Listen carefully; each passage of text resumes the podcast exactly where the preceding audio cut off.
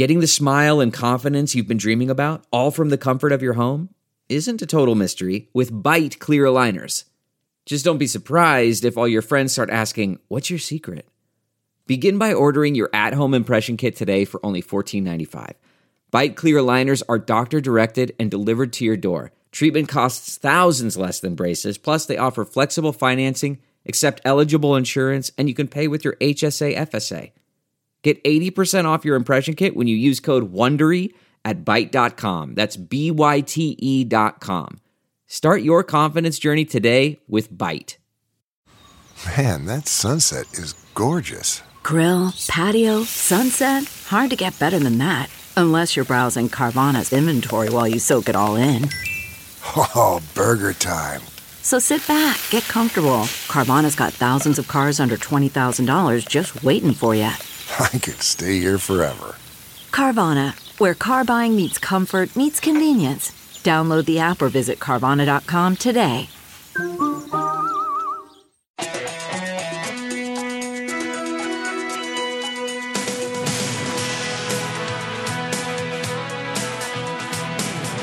Welcome to Hollywood and Levine. I am Ken Levine, your podcast host. Thanks so much for being here. My guest this week is Katy Garretson. Now, it is very hard to become a director. And it is even tougher if you are a woman. And Katy Garretson has been a director for hmm, 20 years now. She's done, among everything else, 11 Frasiers. She's done The Odd Couple. She's done Fuller House, School of Rock, Two Broke Girls, Girlfriends, George Lopez, Reba, on and on and on. And we're going to talk about the challenges of being a woman director this week and next. It's a fun interview with Katy Garretson this week on Hollywood and Levine.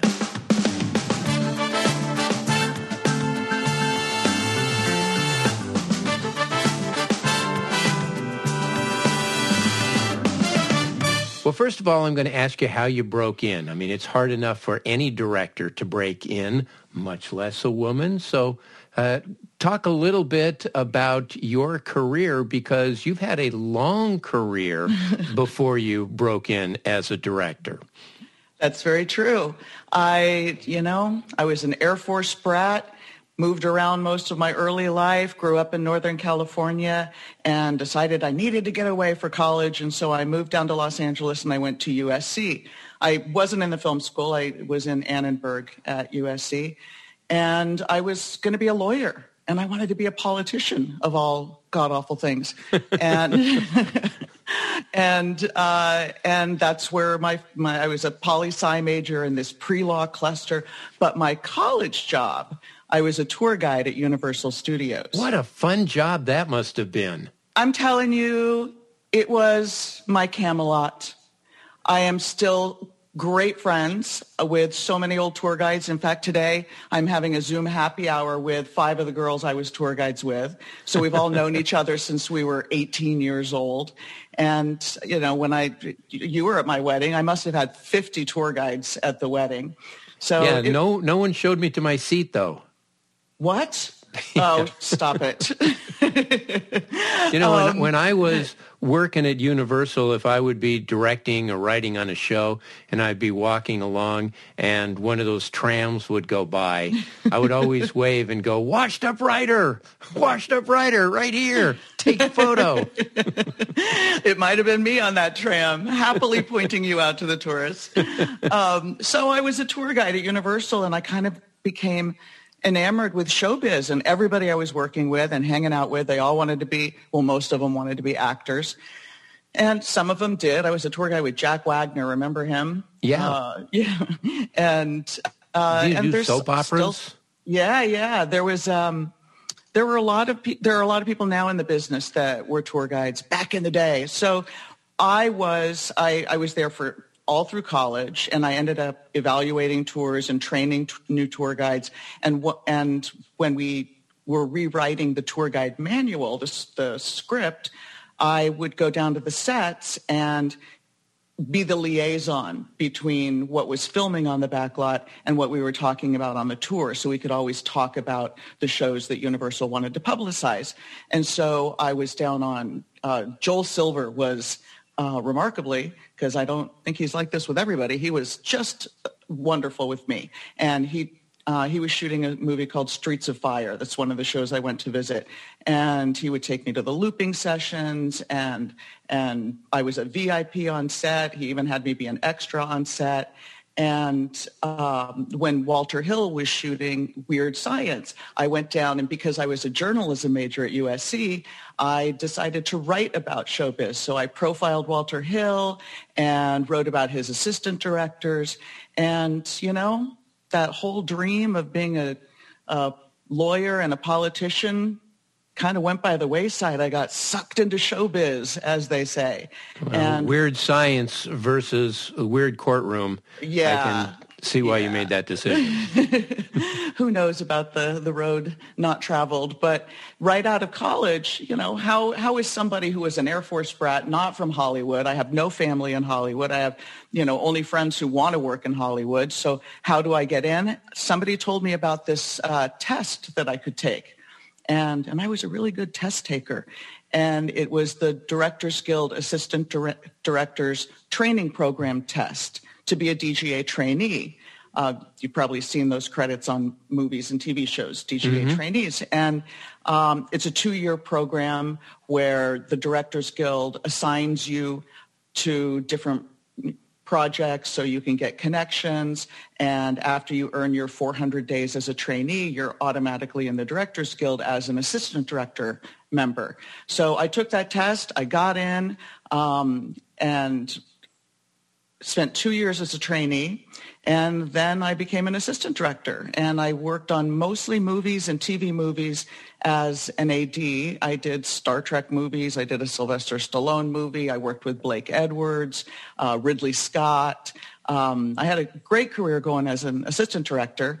But then uh, I think it was right after Star Trek 6, the last one with all the original cast members.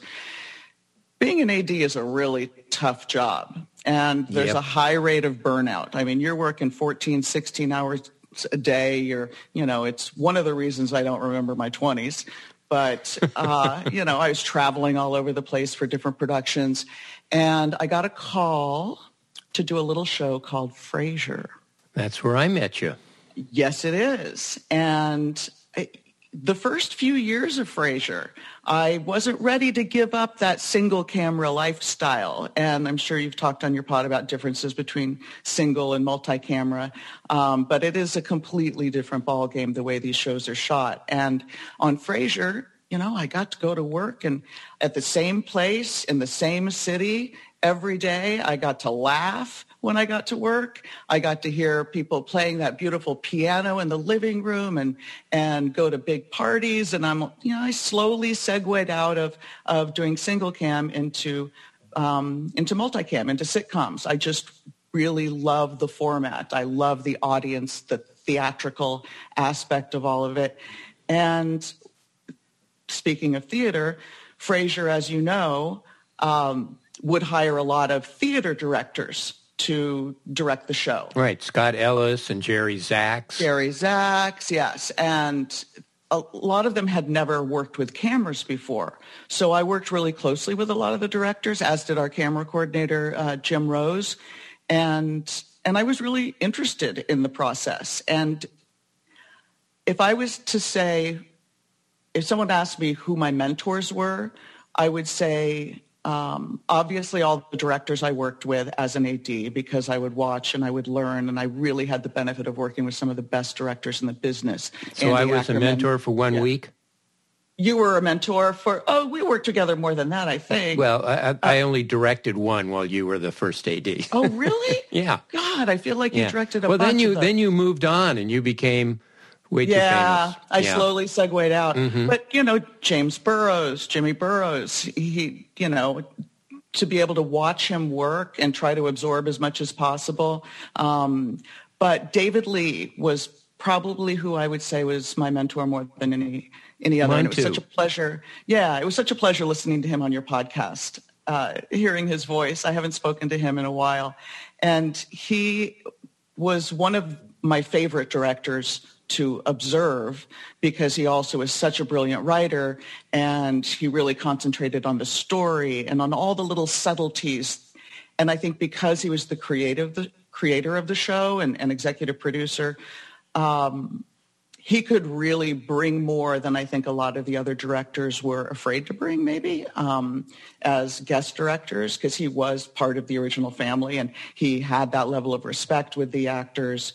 And it was just a, a, a, joy to watch him. And he knew that I was trying to absorb everything. And he would have me over to his house and show me how he blocked cameras. He had the blueprints out. He had little cutouts of, of the cameras and the actors. And he went move by move and, and used different colored pencils because, you know, when you're directing multi-camera, you're doing you know, and on Frasier, we had long scenes. It wasn't like Seinfeld that had two-page scenes that were relatively easy to shoot. Uh, 10, 15 page scenes on Frasier, it's a lot of, a lot of shooting.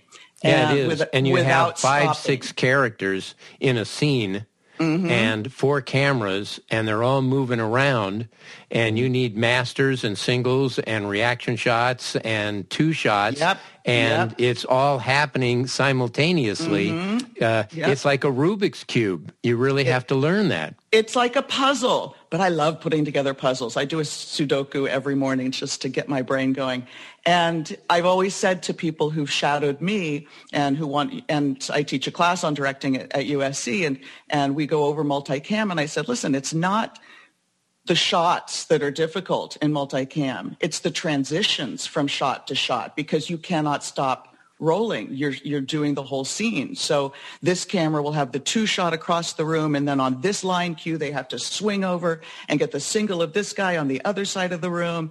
And it's figuring out you know, you've got to learn to kind of edit in your head. And I used to watch Jim Burrows look at the, the quad split, the, the monitors that had all what all four cameras were seeing.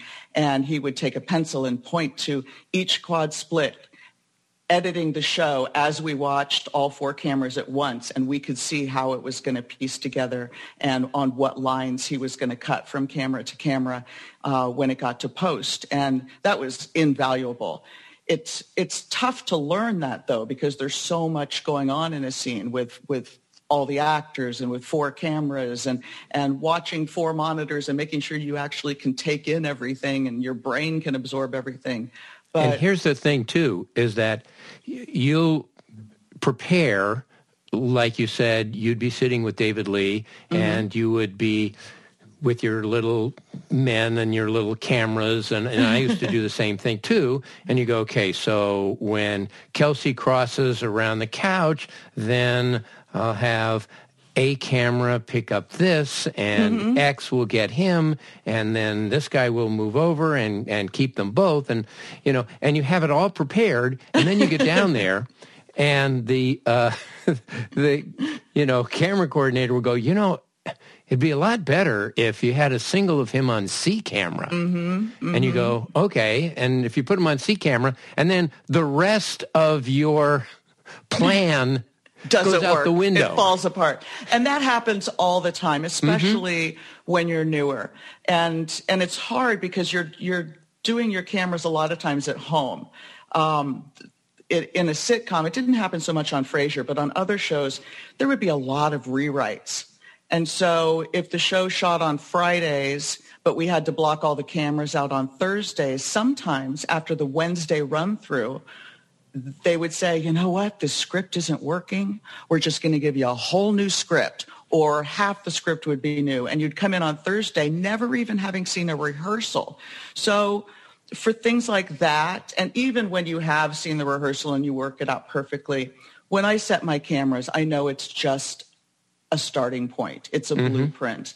And you really do work together with the cameras, with the crew. Sometimes the camera operators will will have great ideas on on beautiful shots. They want to showcase their wares too. And uh, it's you know, so my camera camera list is my shot list is kind of kind of a blueprint and then when you get out there with everybody then you then you put it together and and ideally you make it work yeah i mean it it took me a number of episodes and and I remember uh, I was doing my own show, almost perfect, And uh, I love that show, by the way. Oh, thank you. And got a call on Sunday night. Our camera blocking was on Mondays because we shot on Tuesday nights. And I got a call Sunday night that our director was passing a kidney stone. Oh, no. And wasn't going to be there. so I said, all right, well, then I'll come in and camera block. And so I came in Monday morning without having seen how he blocked the show oh, and no. and I just had to do it on the fly. And the fact that I was able to said, "Okay, I'm ready." I- Didn't that I- feel good? Yeah, yeah, it did. Sunday night did not feel good. did not Uh, I know get that much feeling. sleep. But I know that feeling. It's awful. It's you know, I talked to I talked to a director who had done both and Mm-hmm. also features, and he said, "Eh, Uh, "I can take a multi-camera director, and I can teach him how to be a single-camera director in 20 minutes." Yep. He says, "If I take a single-camera director and try to teach him how to do multi-camera, he may never get it." That's so true. So true. And and having been an AD and seen that happen, it's multicam is a whole other ballgame and it's really hard to teach single camera directors how to do it because you are shooting you know mostly proscenium style you can't cross the line you've got four cameras shooting at once i remember when i was an i, I was an ad for on a blake edwards movie and for some reason he wanted to do a sitcom and after we finished that, he actually did do a sitcom. It it never went past the pilot, but because it was a disaster. And Blake Edwards is a genius, but he got down to the set and he never could really grasp how to do it properly within the time constraints and and I, it just didn't work. So I, I completely agree with you on that. And eventually, too, you start learning how to block the show Mm-hmm. with your cameras in mind. Oh, you, You know, you you, know not do. to not to put somebody in a spot where it's going to be hard to shoot them, or put Yeah. somebody in a spot where you're only going to be able to get a profile. Right. And thinking of the frame lines and knowing you can't put a person here because that camera's going to be off the set and when you're shooting 16 by 9. That, oh God, the old days when we had to cover for the, the square TV sets and the rectangle TV Yeah. screens. That was horrible. It made for very ugly pictures. But now, in now some it's, cases, yes, yeah, yeah. um, but you know, I wanted to say that David Lee was the one who did give me my first episode to direct, and I am eternally grateful for him. I always said if I ever get up there and win an award for directing, he's going to be the first person I, I I thank. So so David, know that I still have that in mind if that ever happens. And he came to me at the end of fifth season, maybe fourth or fifth season, and said, I get the feeling, and this is after he'd been teaching me stuff, that you might want to direct. And so I never really had, I had this whole thing, I have a journal where I was going to approach Angell Casey Lee, David Angell, and Peter Casey, and, and David Lee at the end of that season to get an episode to direct. And David Lee beat me to the punch, for which I'm also eternally grateful. And then I got nominated for my first episode, and both of my guest stars got nominated for Emmys. And so, Which was they- it? It was Dr. Nora with Christine Baranski and Piper Oh. Laurie. Oh, Side note, funny story about Dr. Nora. It's probably the least seen episode in all of Frasier. Why? Be- because when it aired, so it aired once in prime time. I had a big party and and I the you know the rerun and residuals and and you know that that type of process because I was a new director and then it never aired again. Come to find out, and and I have to thank uh, the Gay and Lesbian Association, GLAAD, because they uncovered that because Paramount was creating a show with Dr. Laura Schlesinger, and it was a par- our, my episode was a parody of Dr. Nora, where Christine Baranski was a parody of her. Right. They just, they pulled it out of syndication.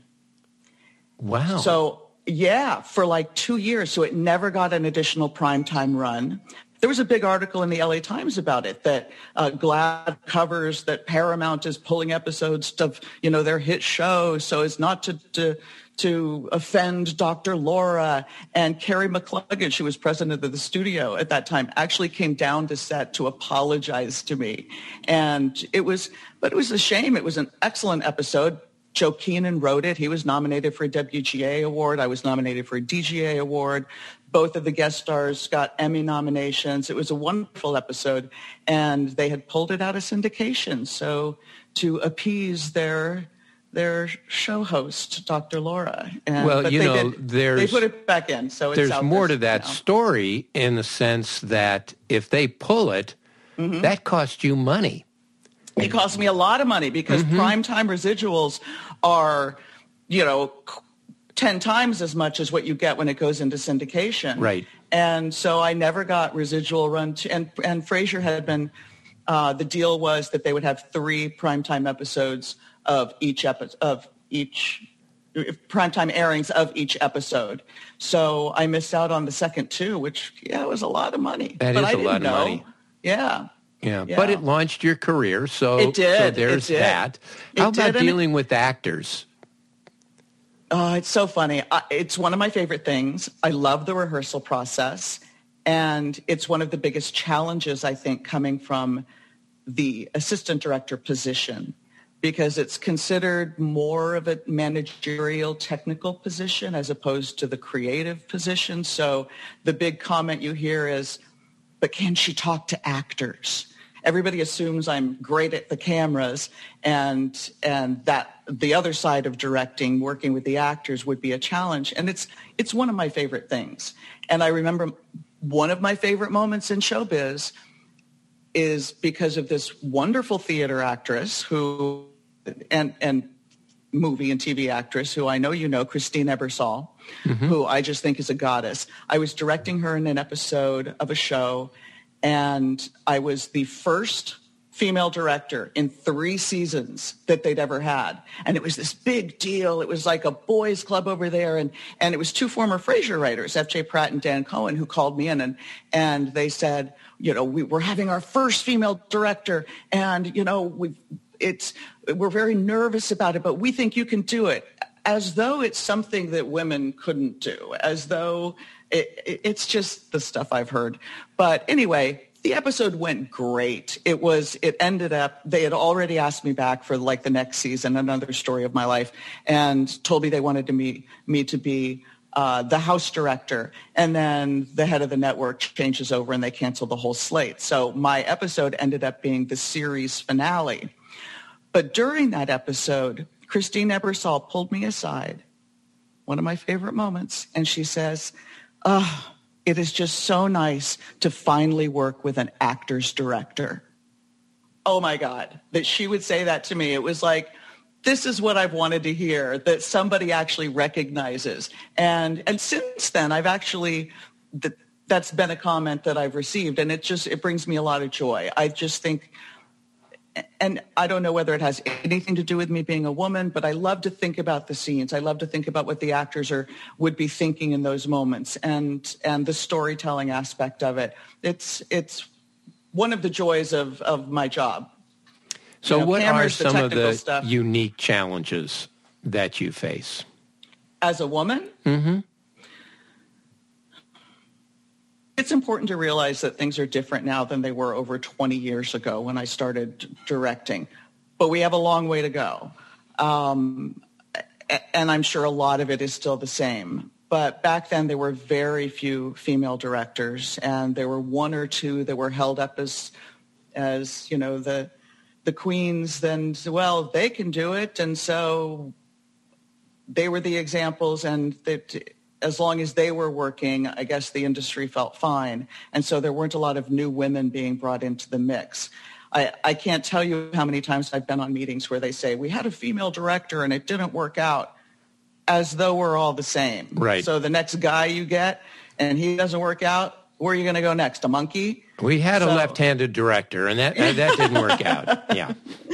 Um, and, but I think the challenge is for being a woman are the same challenges that any man would have going into a show, but they're magnified. We look and we sound different. You know, we have boobs, you know, only a few of the men directors I've, you know, worked with ever had boobs. And so we, we just look different out there. We, I have to think about what I wear, how I'm presenting myself.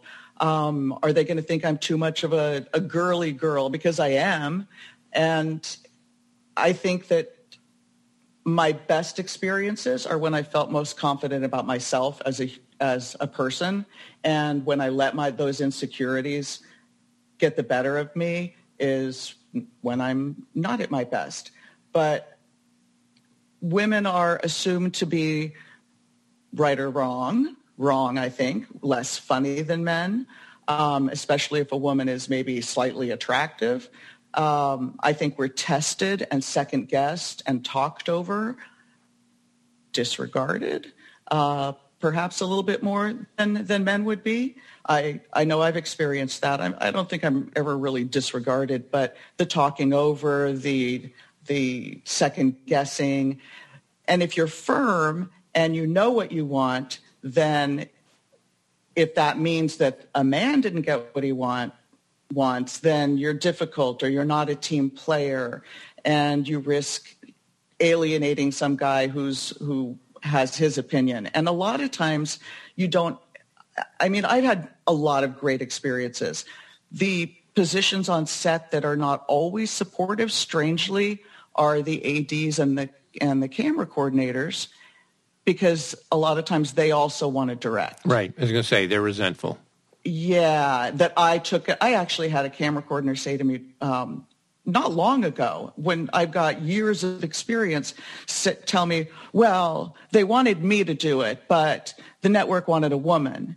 It's like, wow, what a thing to say to somebody that's coming in to direct your show, and so I don't know. I it, it's a fine line you have to walk. And it, it saddens me that I'm still often the token female director. I did a show last season, my favorite show that I ever directed. It, it got canceled, but it was about two sisters mostly. There were, there were other broke?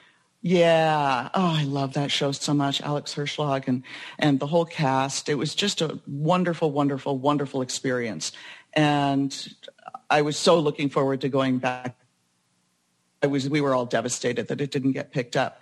But, you know, uh, there were 13 episodes that were shot and two of them went to a woman and I got those two. And I'm super grateful that I got those two. But why there was only one woman director on that show? I am, I can't tell you, I should go back in my credits and, and list how many times I was the only female director on a show. And that just saddens me as though we're just filling a quote, quota and not really being there as valuable contributors to the storytelling and to the process. And, and I think I think the shows only better benefit when you have diversity, whether it's people of color, whether it's women behind the camera, because we may look at stories a different way. We may see things that that the guys don't see. We we have a different outlook. We have um, you know there are other things that are brought to to the show when you do have people that represent